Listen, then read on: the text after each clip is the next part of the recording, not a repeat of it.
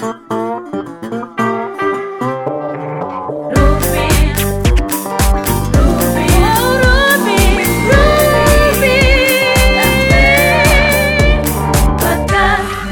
and Web Podcast.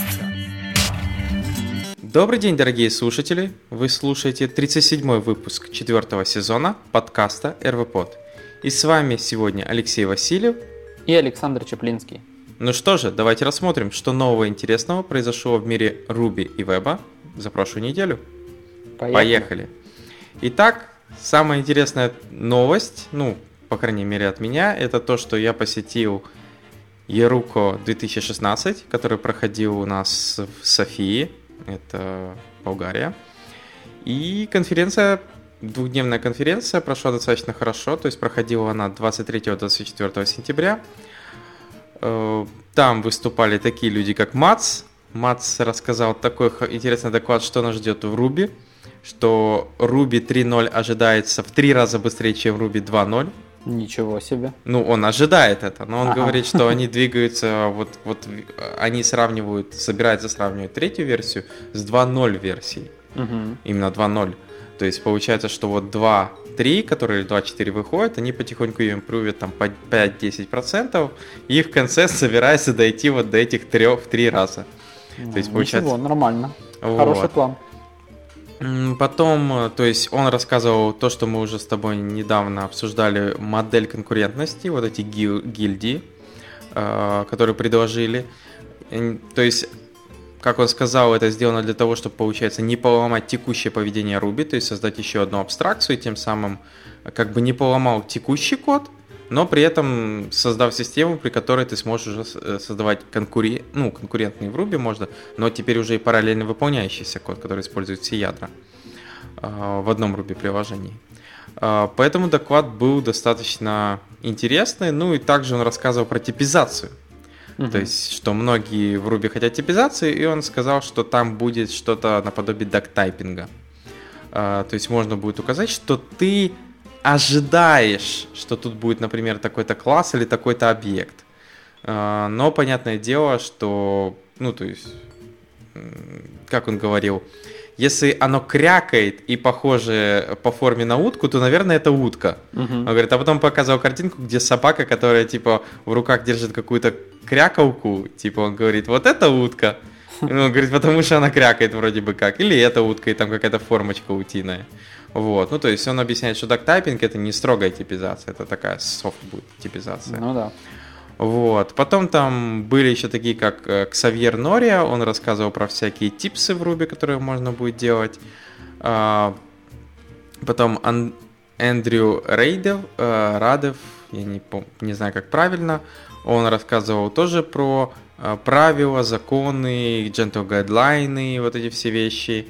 А, Потом были такие более, наверное, практические вещи, как там, работа с кавкой и рельсой, GraphQL, э, потом было про Sprockets, э, как он работает. Ну, эти доклады уже такие более с кодом, куски кода и все остальное.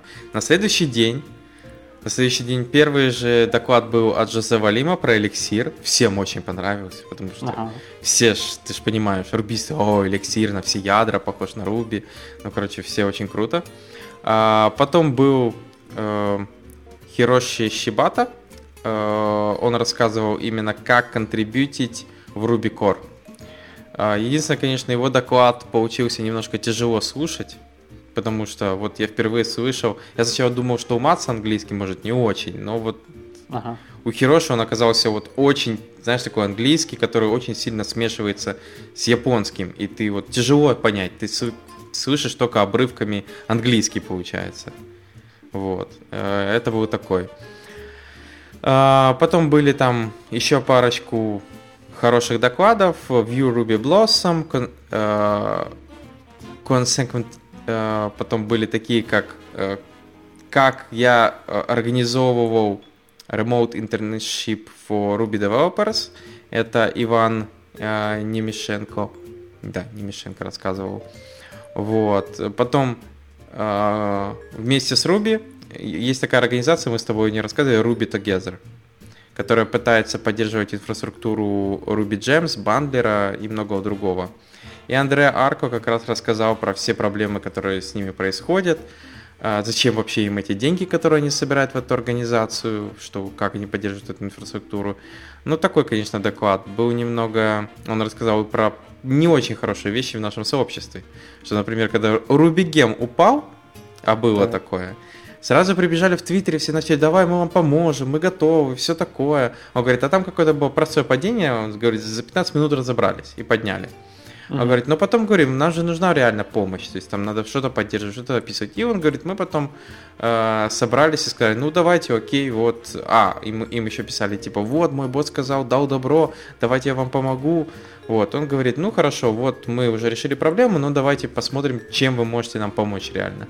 Он говорит, и осталось ноль людей. Он говорит, поскольку ASAP пропал, Ruby Games поднялась, то все просто поубегали. Угу. Вот. То есть, и он говорит, что вот contribution not enough, то есть недостаточно, и что часто вот в реальности им уже даже просто помогает деньгами.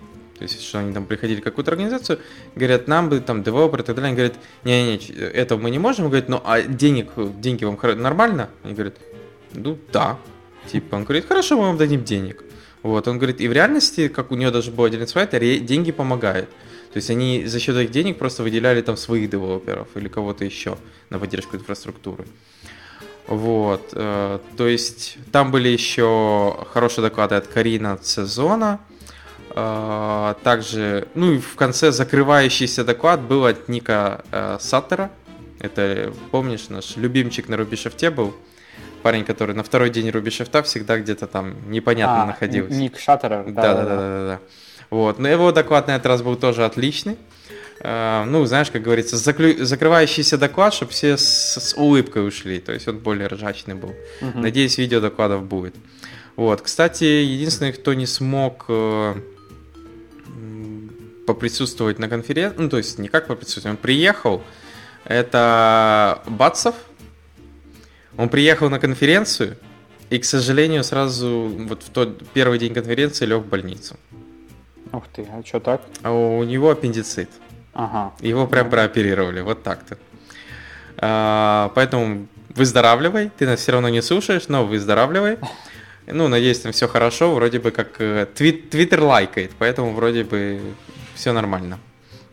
Вот, но вообще конференция прошла достаточно хорошо, тем более мне понравилась София. София достаточно недорогой город, ну и при этом развит неплохо. У них метро нормально, кстати, построили. Угу. Прям до аэропорта. Нам бы так. вот. Но вообще конференция очень хорошая. Рекомендую очень много рубистов с разных стран. Такая вся обширная. Вот. В следующем году в Будапеште вроде будет, если не ошибаюсь. Вот, туда ее э, забрали. Поэтому для тех, кому интересно, готовьтесь. В следующем году вот собирайтесь. Все будет должно быть хорошо. Ну и вторая новость, а то это такая затянулась, это выход Homebrew 1.0.0. Ну, неужели? Да, вот. В основном очень много изменений. Ну, они собрали те изменения, которые вот потихоньку имплементили. То есть, э, например, то, что Homebrew ушел из User Local Homebrew и оставил User Local чище. То есть он ушел с этой директории. А, они используют авто... То есть теперь есть автоапдейт. Он, он автоматически автообновляется, если это не нужно. При этом обновляется между тегами теперь, а не просто взять heads мастера. Uh-huh. Brew Update запускает только git fetch, если нужно, это для ускорения было сделано. Uh, плюс они используют там куру для того, чтобы если через прокси надо как-то там пройти uh, дополнительные библиотеки, переместили package management и формулу в отдельный репозиторий, чтобы brew кода был отдельно, а репозиторий отдельно. Создали Discourse веб-сайт, для обсуждения, то есть теперь там все это обсуждают. Э, присоединились к Software Freedom Conservancy, сам не знаю, что это, но присоединились. Вот. Ну и много других изменений, там очень много всего. внесли, например, тот же, эм, как эта штука, я уже не помню, называется, э, каск. Каск интеграцию внутри Blue. Каск это типа как внешние какие-то, типа как репозитории, назовем это так. То есть, например, какая-то компания там держит свои репозитории, там сборщики своего софта, то ты их можешь вот так подключать. Вот, поэтому достаточно интересная штука. А, поэтому поздравляю всех, кто использует macOS. Также не забываем, что вот Homebrew написан на Ruby. Поэтому мы mm-hmm. его тут вспоминаем, если кто-то не в курсе. То есть самый лучший на сегодняшний день система э, package пакетов именно для Mac написана при этом на Ruby и на сегодняшний день лучше пока я не видел. Вот. Для меня это было просто супер, когда я помню, пришел на Mac и испытал AD apt-get. И мне сказали, он же красивый. Типа, какой apt-get? Он же красивый. Вот. И я сказал, что не, это какое-то безобразие. Их сначала были порты, помню, а вот Homebrew, получается, как бы вытеснил порты. Ну, я уже не слышал, что кто-то использовал порты.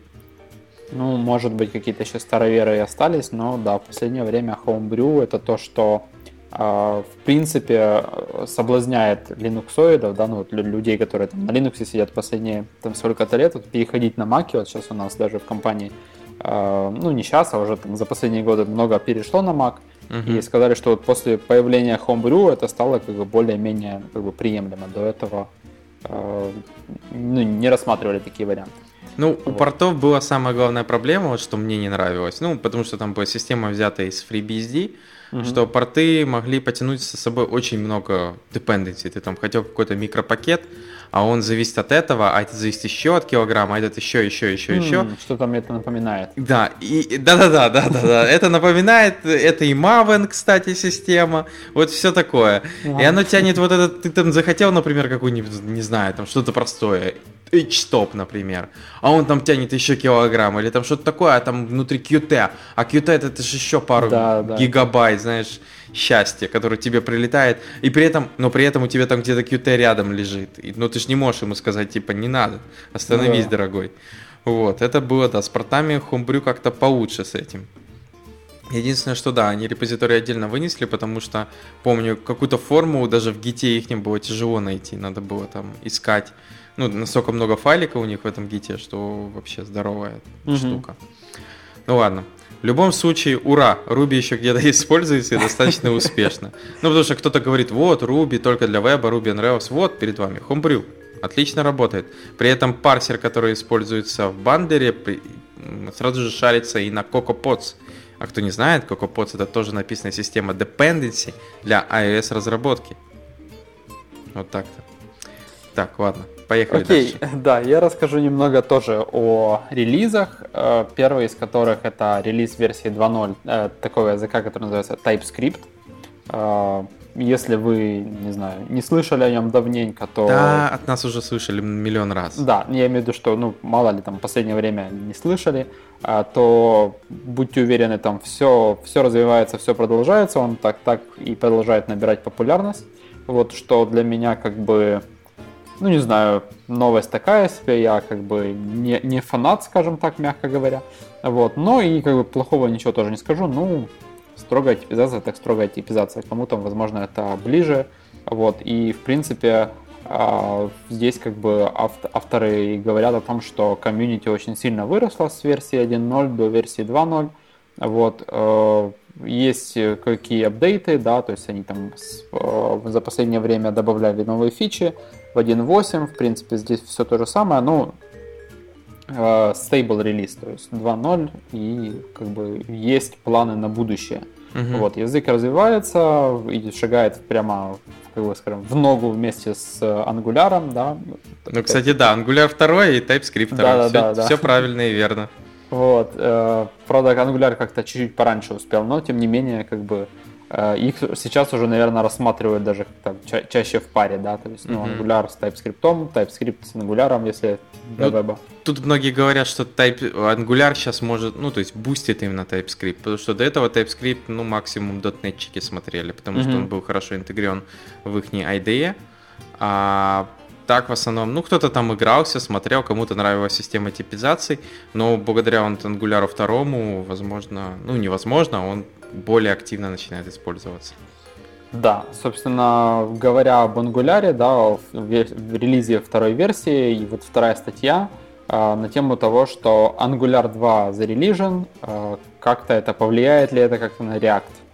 А, действительно есть такая теория или, или идея, что вот React это, скажем так, был революционный фреймворк, и он уже, в принципе, здесь как бы с нами уже какое-то время, да, мы, мы уже пользуемся довольно-таки долго. Mm-hmm. Некоторые из нас вообще там повседневно с ним работают. А, вот. И сейчас вот появляется Angular 2.0, тоже которого давно ждали, но вот он как бы приш, пришел после React. И по идее, вот где-то сейчас должен быть какой-то произойти новый да, бум, новый хайп, что-то новое должно захватить этот мир и React оставить позади. И вот вопрос о том, будет ли это Angular э, второй. Вот. Ну, собственно, автор в статье тоже рассказывает о том, что каждый год что-то новое, каждые там два года или год э, что-то появляется, мы кричим, что это сегодня это горячее и крутое, угу. давайте использовать. Вот, и что, собственно, собой является Angular. Автор говорит о том, что Angular 2.0 очень как бы серьезный фреймворк, у него будет 100% будет очень много поклонников и людей, которые будут его использовать. Вот, вместе с TypeScript он тоже как бы является серьезной такой штукой, которую могут использовать э, какие-то проекты большие, да, то есть enterprise, enterprise так называемый, да. да.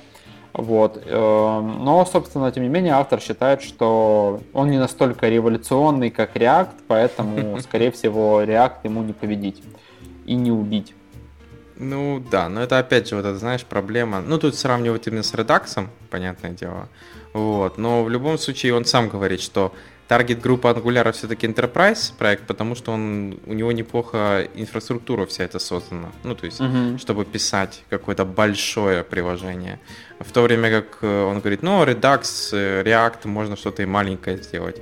Хотя, думаю, на Angular это тоже не особо помешает.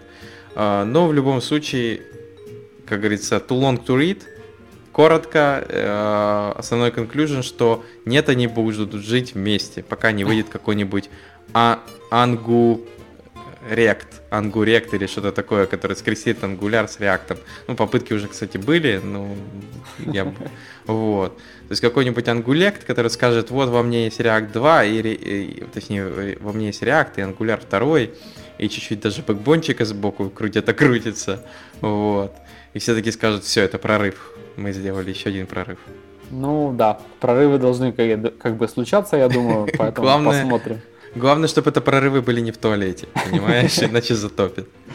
Да, и, собственно, еще одна статейка на тему Angular 2. Э, это мигрирование Angular первого приложения до Angular 2. Угу.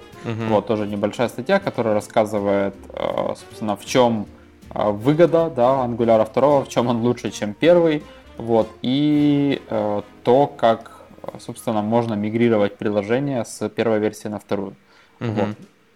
Ну, мы не да, давно уже говорили про это, давным-давно, решили просто освежить э, вашу память про варианты, как можно мигрировать. Там есть NG Forward и NG, э, NG Updater, то есть есть разные вариации, как это можно делать. В статье как раз про это рассказано.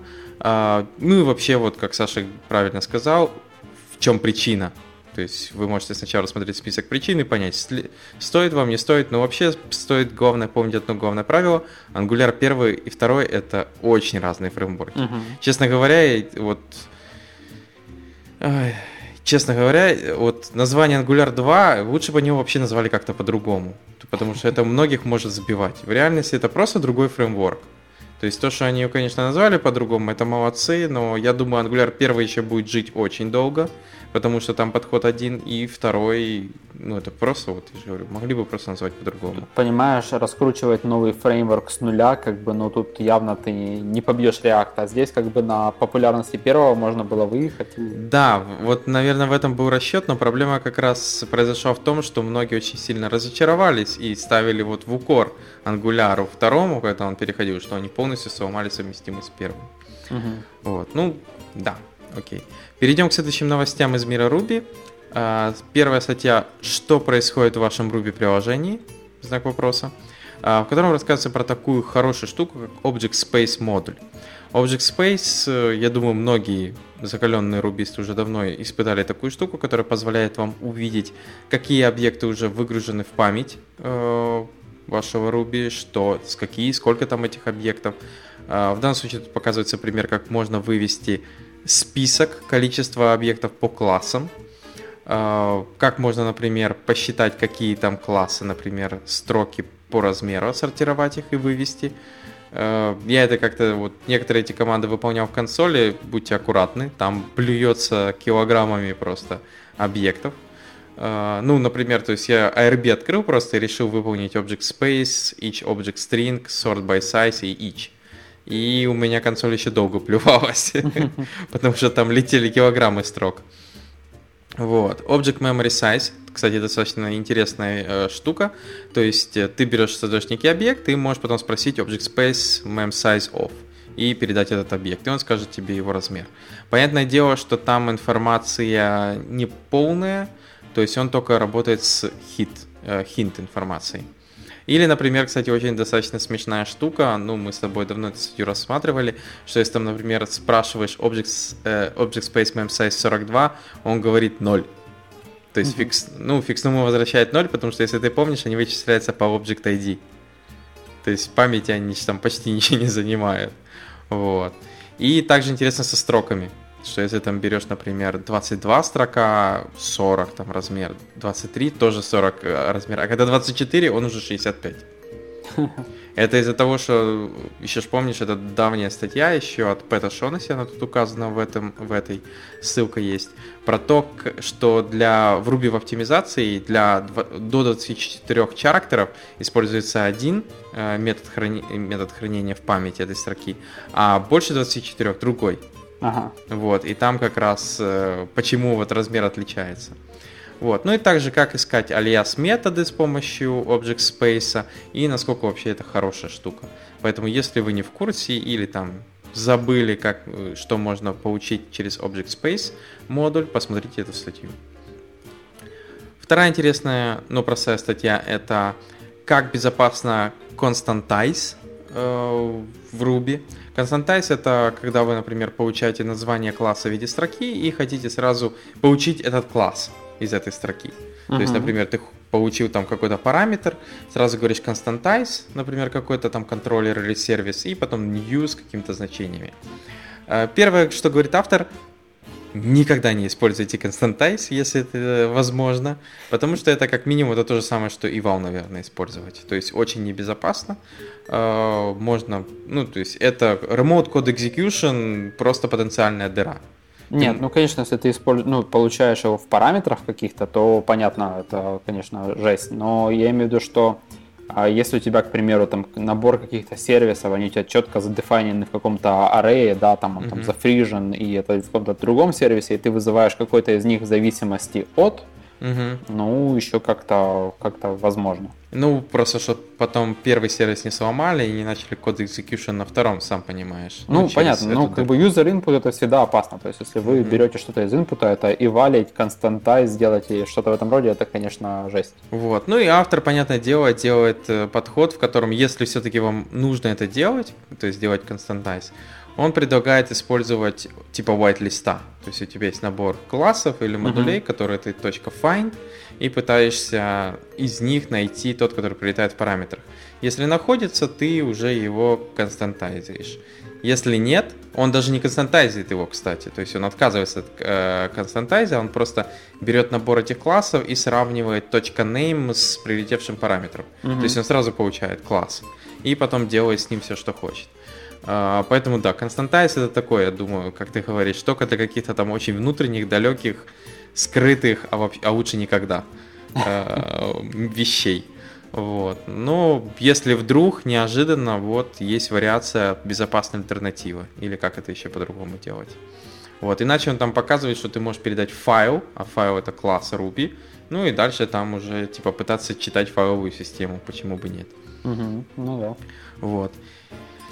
И еще одна статья, которая рассказывает о том, как э, делегировать с использованием Basic Object. То есть автор рассказывает про то, что если мы просто создаем класс, то такие методы, как э, inspect to s и to a, э, из a, например, приходится переписывать, потому что они задефанены в Object Namespace, а класс по дефолту, если ты его не указываешь наследование, то есть по дефолту наследуется это объект в Ruby. И автор говорит, что вот проблема, что, например, там, если вам надо какой-то там класс, в котором переписывать TOS и другие вещи, вам надо это переписывать. А, и вот он показывает пример класса, он создает некий там annoying dog, и в нем дописывает метод missing, в котором там должен постоянно писать woof, типа. И все вроде бы работает, но когда он вызывает toS, то он получает название класса вместо метод missing. Почему? Потому что эти методы уже задефанены в объекте. То есть в самом объекте объекта, от которого по дефолту наследуется класс, они уже есть. То есть их ну, метод missing не срабатывает. Э, что от этого можно сделать? Он говорит, мы можем использовать basic object, потому что object содержит в себе 56 методов по умолчанию. Basic object это суперкласс объекта, и в нем всего лишь 8 критических методов. Угу. Всего лишь. То есть, если ты четко укажешь наследование от basic object, то в таком случае э, даже toS, он не будет у него присутствовать, и ты можешь тогда затриггериться метод missing твой.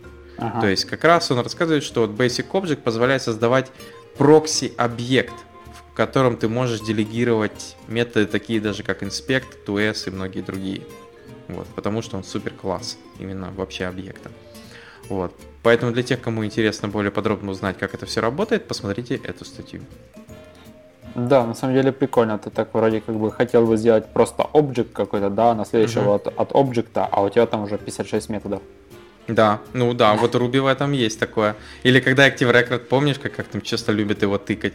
Я создал просто, наследовался от Active Record, а потом делаю точка .methods, а там сотни да, уже да, готовых, ну... ждущих тебя методов. Ну, Active Record понятно, но тем не менее. Угу. Окей, э, хорошо. Э, статья на тему того, почему мы не будем писать на JavaScript э, через 5 лет. А, в которой автор рассказывает о том, что действительно все движется к тому, что, скорее всего, мы будем отказываться от JavaScript. А, здесь он рассказывает о том, что в JavaScript, а, ну, естественно, есть свои проблемы, все мы о них знаем, основная из которых это новый синтаксис, да, ES6, mm-hmm. и в будущем и ES7, да, который уже активно развивается, и, в принципе, там все это будет развиваться. Вот, и как бы, но все равно мы не можем так просто взять и перейти и начать как бы его импровить и двигаться а, так же быстро, как двигаются там, не знаю, фреймворки и там какие-то другие языки. А вот, у нас все-таки есть legacy, есть старые браузеры, которые нужно саппортить и так далее, и так далее. Поэтому такие тулы, как Babel а, и тому подобное, нам еще очень долго будут нужны. Вот, mm-hmm. и на самом деле это такой, скажем, никому не нужный геморрой, вот, и, ну, потому что, по сути, как бы проблему они не решают, они только как бы такие временные workarounds, вот, а тем временем э, есть команда, которая работает над реальным решением проблемы, и этим решением автор видит э, WebAssembly, о котором мы тоже так, не так э, давно рассказывали. Вот, э, собственно, WebAssembly это будет такой формат, который, э, собственно, будет в будущем использоваться в браузере, использоваться в вебе. Вот, э, как мы знаем, что компилировать WebAssembly можно будет код в WebAssembly, код как бы с любого языка. Uh-huh. Вот, и, собственно, какой будет выбор языка им в будущем, мы пока как бы толком не знаем. И автор тоже говорит, что не знаю пока, какой будет язык через 5 лет.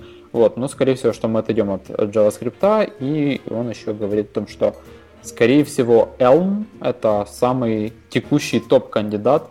Вот, ну не знаю почему Elm, но как бы посмотрим. Понятно.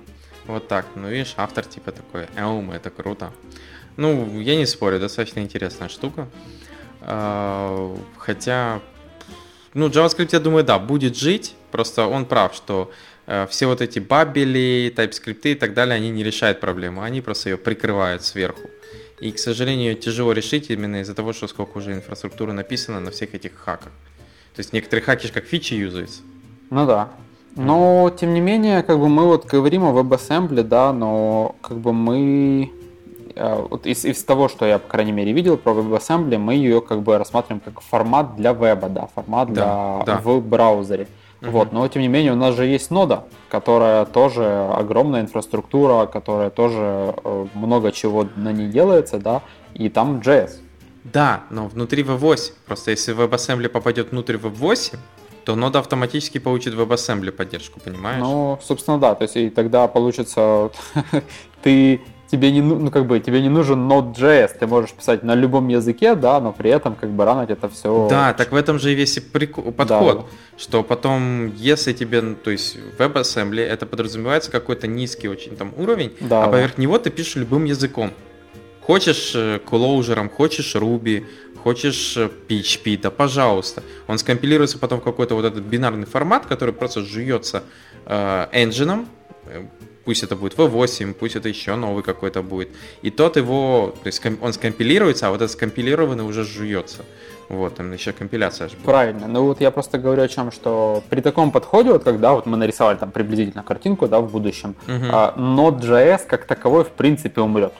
Потому что, ну, какой Node.js, если вы уже, в принципе, тебе ты а, не ну, завязан Ты прав, да. То есть можно будет, например, тот же код э, Ruby PHP использовать на сервере, а да, да. на фронтенд он компилируется и тоже работает. Да. И у нас Isomorphic Universal только через WebAssembly. Да, в общем, ну, как бы не очень радужные перспективы, знаешь. Для кого? Ну, вообще, если так, знаешь, забежать вперед, вот подумать об этом, да, что вот будет вот так. И, и подумать о всех тех людях, которые сейчас работают над Node.js, а вообще... Да, успокойся. Все бессмысленно. Это будет так же, как сейчас с JavaScript. Сначала, типа, Э, все радуют, что вот JavaScript, видишь, все на нем пишут. Придет WebAssembly, все на нем начнут писать. Или наоборот, все скажут... А некоторые останутся староверы на JavaScript. Но ну, ты же понимаешь, да. просто когда это будущее наступит, нам уже с тобой, возможно, будет не до программирования. Да. А молодежь, возможно. это как со свифтом. Ну, сейчас же молодые уже не сильно смотрят на Objective-C. Вообще не смотрят. Если iOS, то Swift. Че, Swift круче. Вот и все. Кто эти с квадратной скобки хочет там накидывать килограммами? Вот и все. Согласен. А, вот, поэтому что ты беспокоишься? Видишь, у молодняка особых проблем нету. Какой там Objective-C? Он его, наверное, видит только когда Stack Overflow гуглит. Понятно. В общем, пора доставать гитару и идти играть в баре какой-нибудь джаз. Уже mm скоро тот возраст, когда я собирался типа, это делать. Да, и ты будешь это играть, обязательно должны быть баллады. Вот я помню то время, когда JavaScript я еще писал без всяких даже трансформаторов. Ну, да, типа да. Бабеля и всего остального. Как, и потом такая, какая боль, какая боль. Где-то я забыл точку с запятой. Ну и Firefox падает при этом. Да, собственно, вот уже тема для песни готова. Да. Вот. Но пока мы все еще пишем JavaScript, э, давайте поговорим, вернемся назад в, в, как бы в настоящее, да, поговорим о том, э, о, опять-таки, React и Redux. Угу. Вот, и статья от Дэна Абрамова, собственно, создателя Redux, угу. о том, что вам, возможно, и не нужен Redux. Это вообще, на самом деле, мне очень нравятся эти подходы. Да-да-да, такая, знаешь, типа, я создал Redux, он вам не нужен. Парни, я ошибся, расходимся. Нет, ну на самом деле он говорит о том, что не, как бы, не я создал какой-то отстой, который вам не нужен, он говорит о том, что Redux э, имеет тоже свои трейд-оффы, предлагает вам, если mm-hmm. вы на что-то меняете, да, то есть вы что-то, э, как бы в чем-то уступаете, то будьте уверены, что вы что-то и получаете взамен. Вот, и он там предлагает несколько вариантов, где и как можно обходиться без редакса. А, говорит о том, что редакс можно использовать настолько много или настолько мало, насколько вам это требуется, да, то есть вы mm-hmm. можете от него брать минимум, можете использовать его по полной. Вот, но во всяком случае, я не знаю, я такие посты, которые вот пишут о том, что вам, возможно, не нужен jQuery, вам, возможно, не нужен Redux, вам, возможно, не нужен JavaScript и так далее, mm-hmm. я это воспринимаю как просто призыв включайте мозги и думайте о том, что вам на самом деле нужно, ну, а вот... не берите все, что как бы сейчас модно. Не, ну просто иногда такое действительно бывает, начинаешь как кто-то там, приходишь в какой-то проект, там уже во вовсю есть React и Redux, и все говорят, мы делаем только по принципам редакса, только вот это стейт, вообще ага. не шаг в сторону, иначе расстрел, по-другому никак. Ну а тут даже вот сам автор говорит, ну можно использовать локальный стейт внутри компонентов, в чем проблема? Ну то есть, э, типа, они говорят, не-не-не, все, весь подход редакса в таком случае ломается. Автор говорит, да нет, типа, там может быть редакс, тут не может быть редакса. Ну типа, локальный стейт ок. А, вот, теперь можно, получается, просто в таком случае этих людей тыкать в эту статью. А когда угу. они говорят, а кто за автор, ты говоришь, ну как, тот, кто редакцию написал. Э, надеюсь, это будет достаточно увесистым аргументом. Иногда бывает и этого недостаточно. Вот. Но в любом случае, да, действительно, статья говорит о том, что э, вся эта архитектура и подходы, они достаточно гибкие. Это не означает, что вот можно только так и никак по-другому. Э, что тот же, да, Redux, у него там для простых каких-то операций использовать через него можно, но это огромный может быть трейдов и вам достаточно локального стейта. Чтобы, например, там открывать, закрывать меню. Угу. Ну вот, например, у тебя есть сайт, и там бутерброд, этот меню, тебе надо закрывать, открывать. А и через Redux 100 State это можно делать, но это, знаешь, вот этот летит он куда-то. Тебе открыть, закрыть меню. Set state true, false, open, да. не open. Вот. И иногда, кстати, вот у нас в последнее время дошло до того, что э, у нас типа мы сначала должны написать прототип, а потом уже реальный продакшн приложения. И приходится типа, а прототип надо набросать, а продакшн через этот реакторы, DAX, редюсеры, многие такие, о боже, мне тут надо HTML, чтобы кнопка менялась. Вот, и ты им говоришь, окей, ладно, оставь со стейтом, но как только мы это подключим, типа, ну, к API реальному и все такое, тут придется переписать на Redux. Вот. Как-то вот так приходится крутиться.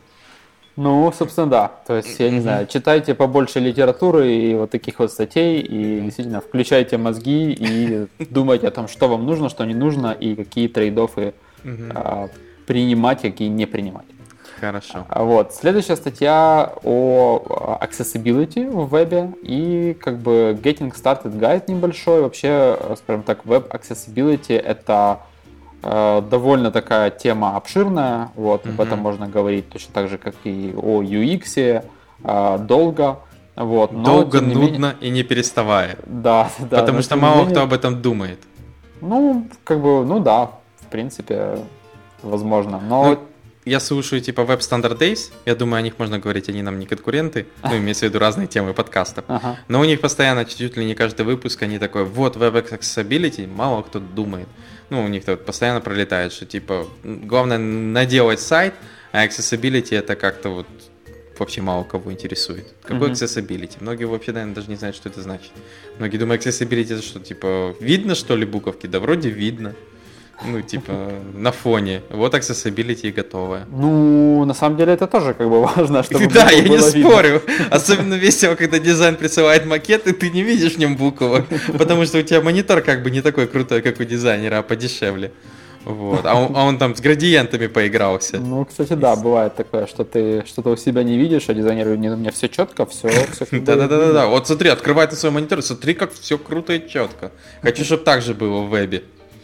Вот. Но, тем не менее, есть такой небольшой Getting Started Guide, э, базовые такие штуки. Вот. Э, естественно, самая базовая штука – это отделять структуру от стилей. Это, mm-hmm. в принципе, даже maintainable код начинается с того, что давайте разделять мухи и котлеты, да, отделять HTML от CSS. Mm-hmm. Вот. Ну и в Accessibility это тоже э, играет роль, потому что тоже можно протестировать свой сайт без, допустим, без стилей, да, и он, в принципе, по правилам хорошего тона и вообще по accessibility правилам должен читаться, ну, по крайней мере, информация должна быть считываема, даже если у вас стиля нету. Угу. Если вы отключаете таблицу стилей, и у вас весь контент пропадает куда-то, я не знаю, там... Знаешь, как говорится, а где контент? Он пропал. Да-да-да, ну, не знаю, то есть, как бы, это, ну, плохо. Вот, соответственно, как бы должно быть все четко структурировано, разделено, вот, и, собственно, сайт, в случае, если там стили не подгрузились, тем не менее, пользователь должен иметь возможность читать контент. Вот, э, помню даже, кстати, вот недавно дискуссию вот с, с людьми, да, когда вот ты так много исследуешь, э, ну, статей на тему accessibility, там, не знаю, смотришь про оптимизацию под мобильные устройства и так далее. И вот недавно у меня был разговор, и я говорю, ну вот нужно же как бы не раздувать CSS, зачем брать Bootstrap, когда можно обойтись чем-то поменьше, зачем брать там, не знаю, какой-то мега JS фреймворк, когда можно написать там пару строчек JavaScript, mm-hmm. и все говорят, а что случится плохого, если мы возьмем Bootstrap и такой-то фреймворк? Я говорю, ну как, ну больше размер JS, больше размер CSS. А что это сейчас проблема в сегодняшний день? Я говорю, ну как же, но есть же мобильное устройство, мобильный интернет. И мне говорят, Сейчас мобильный интернет, по крайней мере 3G, в нашей стране настолько хорош, что можно вообще не париться о размерах файла. Ну, вот и да, есть такая проблема. Думаю, неужели у людей не бывает таких проблем? У меня постоянно какие-то проблемы, не знаю, с интернетом. Я не может, у меня телефон какой-то, не знаю, iPhone какой-то э, бракованный или что. что ну, если не седьмой, то уже бракованный. Ладно, брак, у меня бракованный iPhone, и у меня постоянно там либо не дозагружается страница, ну не постоянно, но часто бывает такое, что не дозагружается страница, и очень большая проблема в том, что э, пользоваться сайтом нельзя, да, не загрузили стили, все, у тебя там менюха, часть, часть там что-то показывается, что-то не показывается, ну то есть э, полный месс, и как бы и людям иногда даже приходится доказывать, что нужно как-то делать сайты оптимально, что сейчас не, не прям все так летает, что можно не париться. Вот, ну это отдельный топик. Да, вот. я, кстати, недавно отдельную статью писал по поводу подобной штуки. Есть же у Google AMP, Accelerate Mobile Pages, где я как раз свой блог переводил на него. И там ага. как раз он четко технология сделана, чтобы именно контент прилетал первый. Он должен прилететь. А там AD, картинки и все остальное загрузится уже как-нибудь на бэкграунде. И то, ага. если viewport до них доскроллить, кстати, что сразу продумано. Вот, поэтому да, я согласен. Тут, кстати, очень хорошо еще расписано про, что надо тестировать с кейборда. А то помню, какие-нибудь Z-индексы поставят, точнее не Z-индексы, tab, tab индексы или как это там называется. Атрибуты есть у А, например. То есть или у формы. Что иногда ты форму какую-то заполняешь, и по привычке, типа, мышкой уже не вводишь, ты первый input открыл. А, типа табом перемещаешься. Да, табом нажимает таб, и он улетает куда-то. Ага, да. И я такой, подождите, вон же следующий input, куда он улетел? Или вот что меня зада... очень чисто задирает, вот есть, например, форма логина. Логин, пароль, ниже идет ссылка forgot password и чекбокс remember me. И я по привычке долбашу логин, таб, пароль и таб, и думаю, и нажимаю пробел потому что mm-hmm. думаю, что я попадаю на чекбоксы, чтобы он был чекнутый, и потом Enter жму. Как ты думаешь, на что я попадаю? Я попадаю на ссылку, и пробел меня отправляет по этой ссылке forgot паспорта. И я думаю, ну блин, ну что такое? Вот как-то так. А, поэтому, да, достаточно тоже с кейбордом иногда, вот особенно с формами, мне достает, когда там куда-то улетучивается этот input, и ты сидишь и ищешь его, куда он улетел. Вот, и возвращаешь его на место.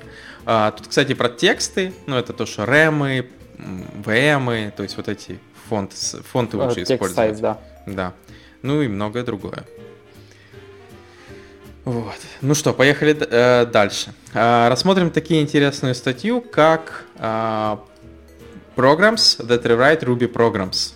То есть э, автор рассказывает про такую интересную возможность, что вот он портировал приложение с Rails 4.2 на Rails 5. И там мы помним, что контроллер тесты, их надо было ним переписывать. И он говорит, что вот вспомнилась ему достаточно крутая штука, такая как транспек. Кстати, я ее до сих пор вспоминаю с теплыми чувствами. Угу. Это когда надо было переходить с RSpec 2 на RSpec 3.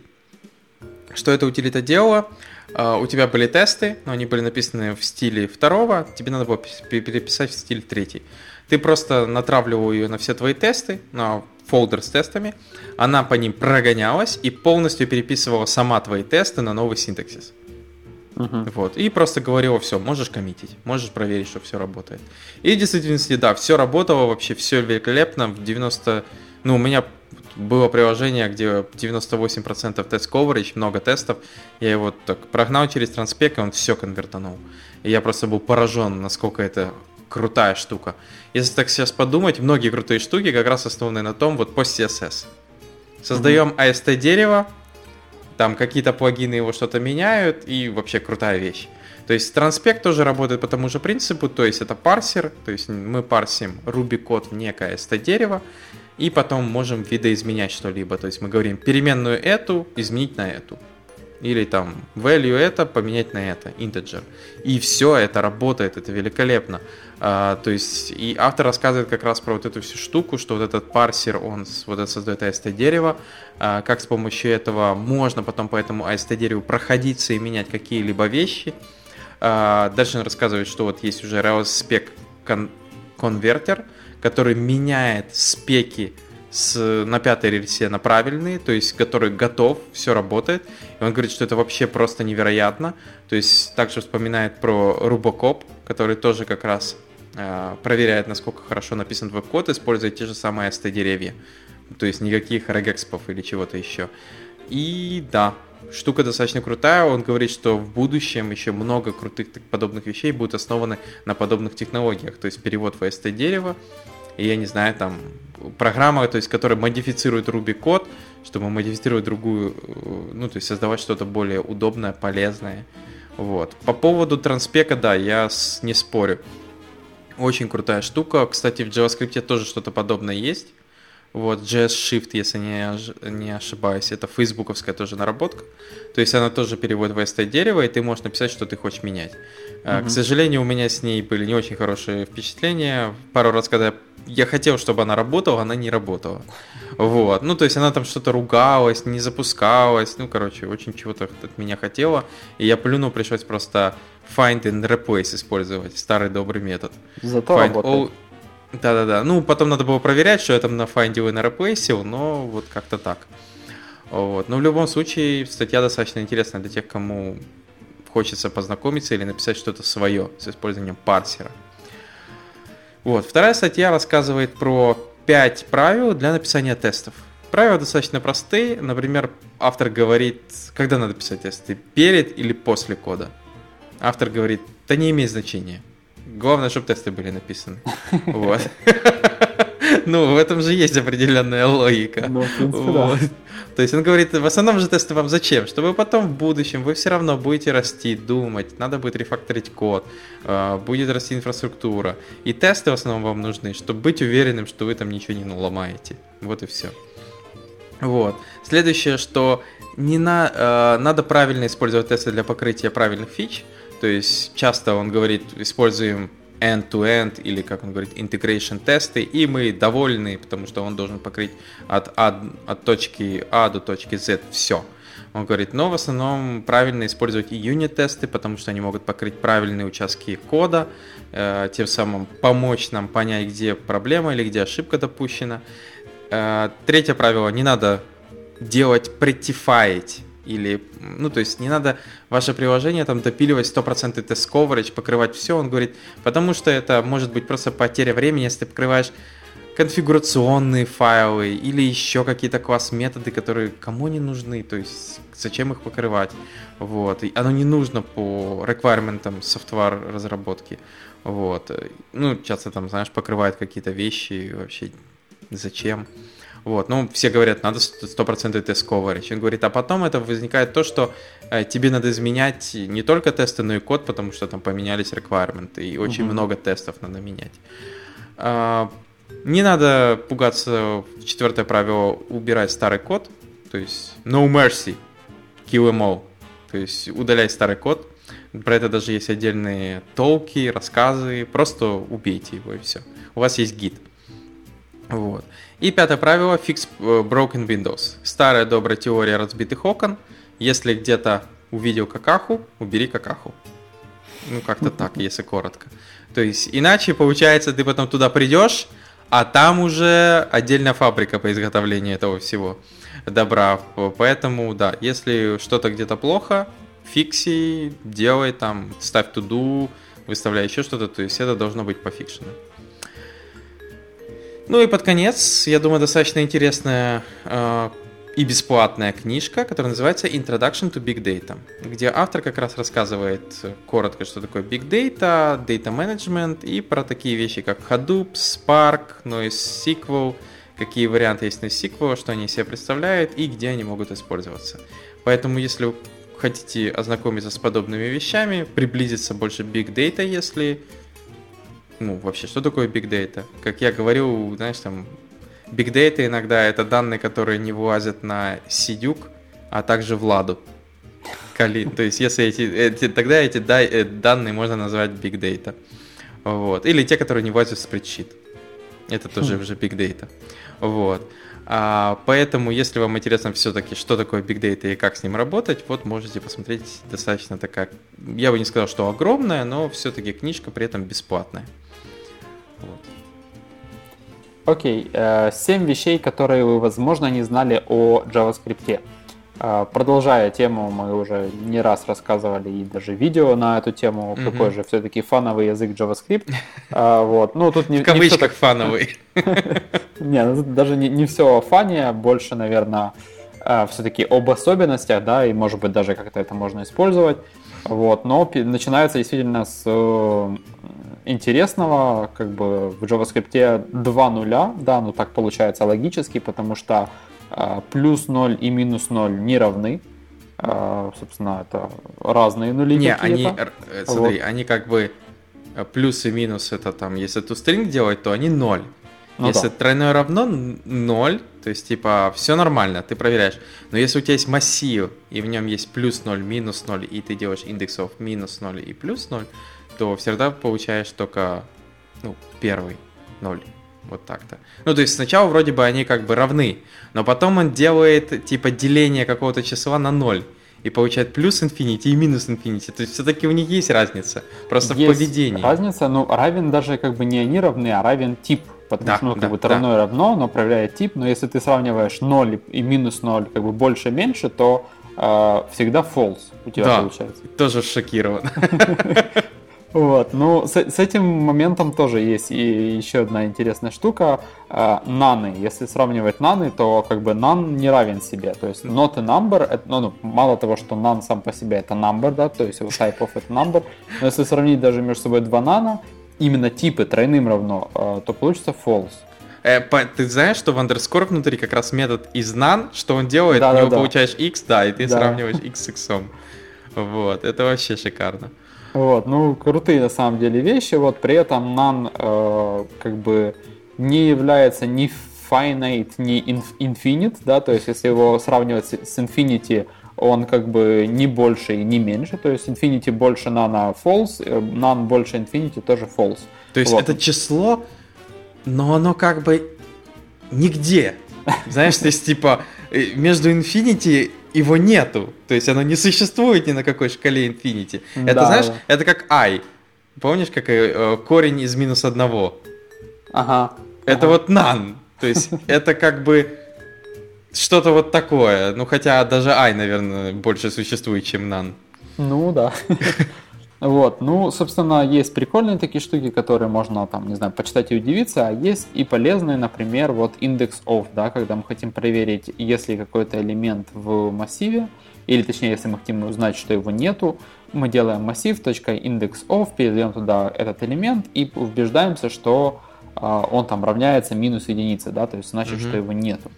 Вот. Или, там, например, э, хотим убедиться, что он есть, и, соответственно, мы проверяем, что не равно минус единице его индекс.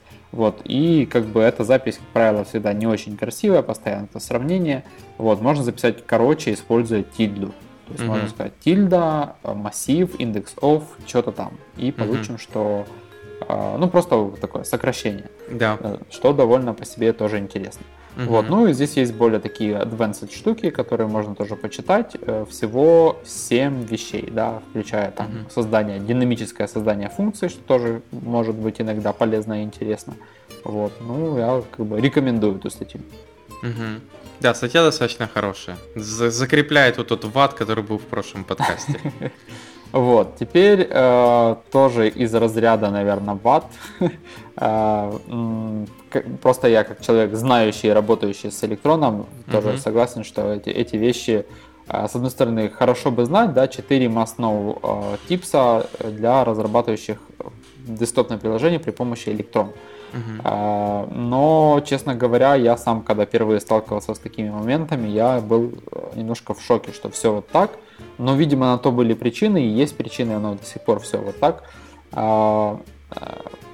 Естественно, первая штука это copy-paste да, uh-huh. в macOS. А, он сам по себе не работает из коробки. Для того, чтобы он заработал, нужно создать application меню. В любом случае должен быть application меню. И в этом application меню э, должна такая быть стандарт, ну, она стандартная есть во всех э, приложениях.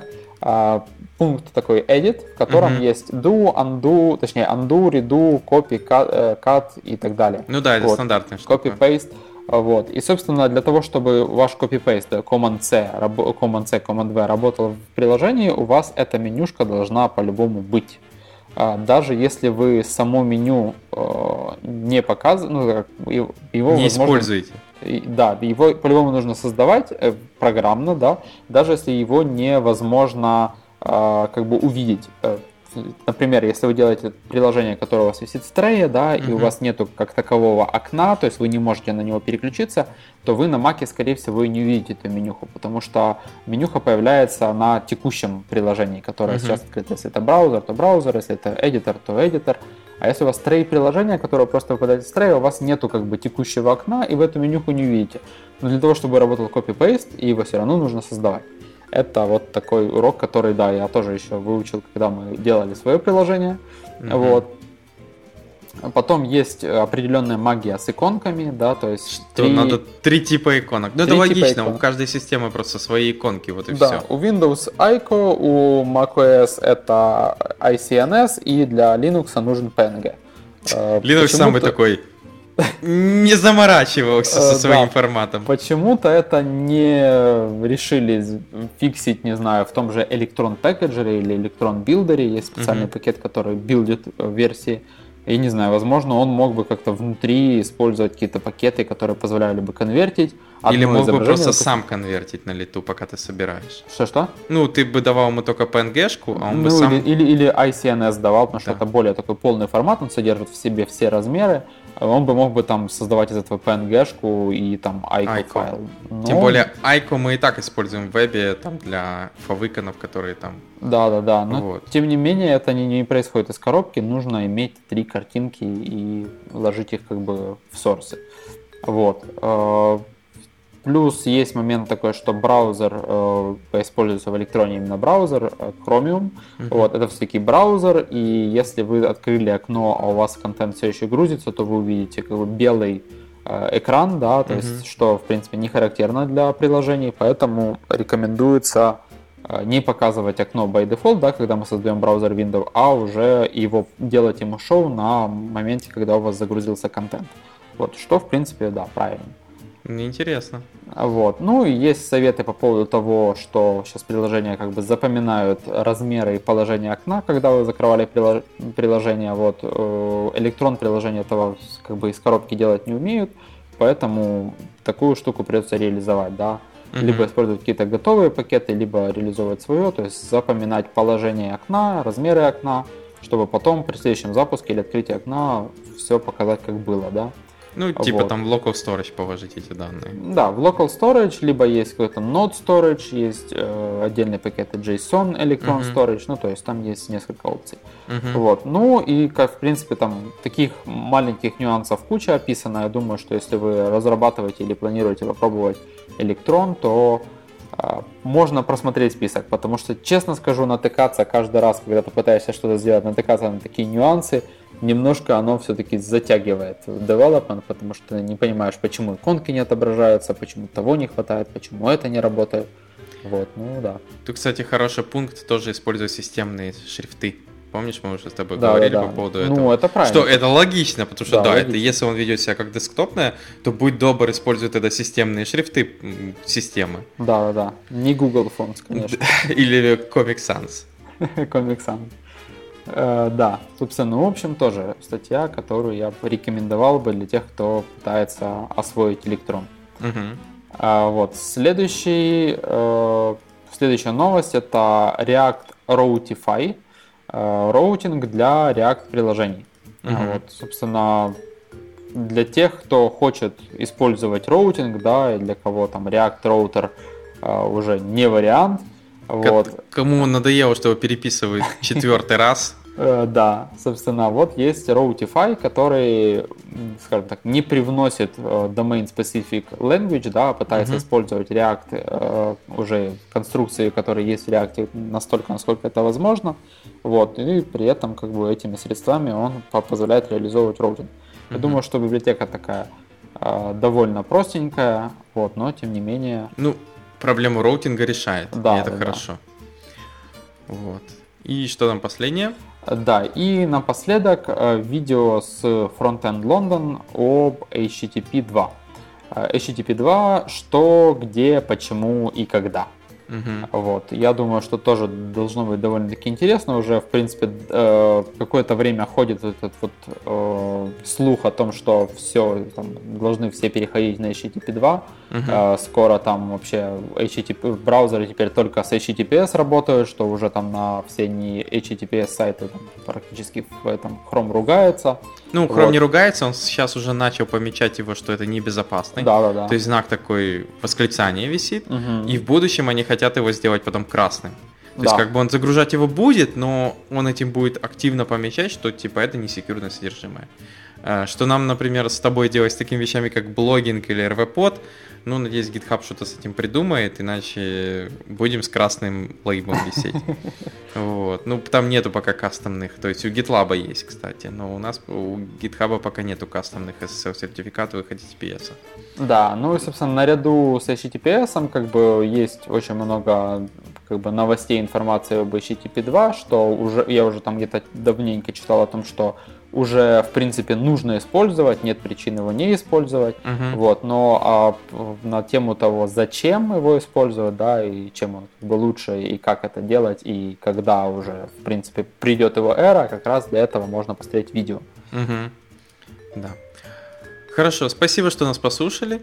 Э, пишите комментарии, подписывайтесь, смотрите наш YouTube канал и услышите нас на следующей неделе.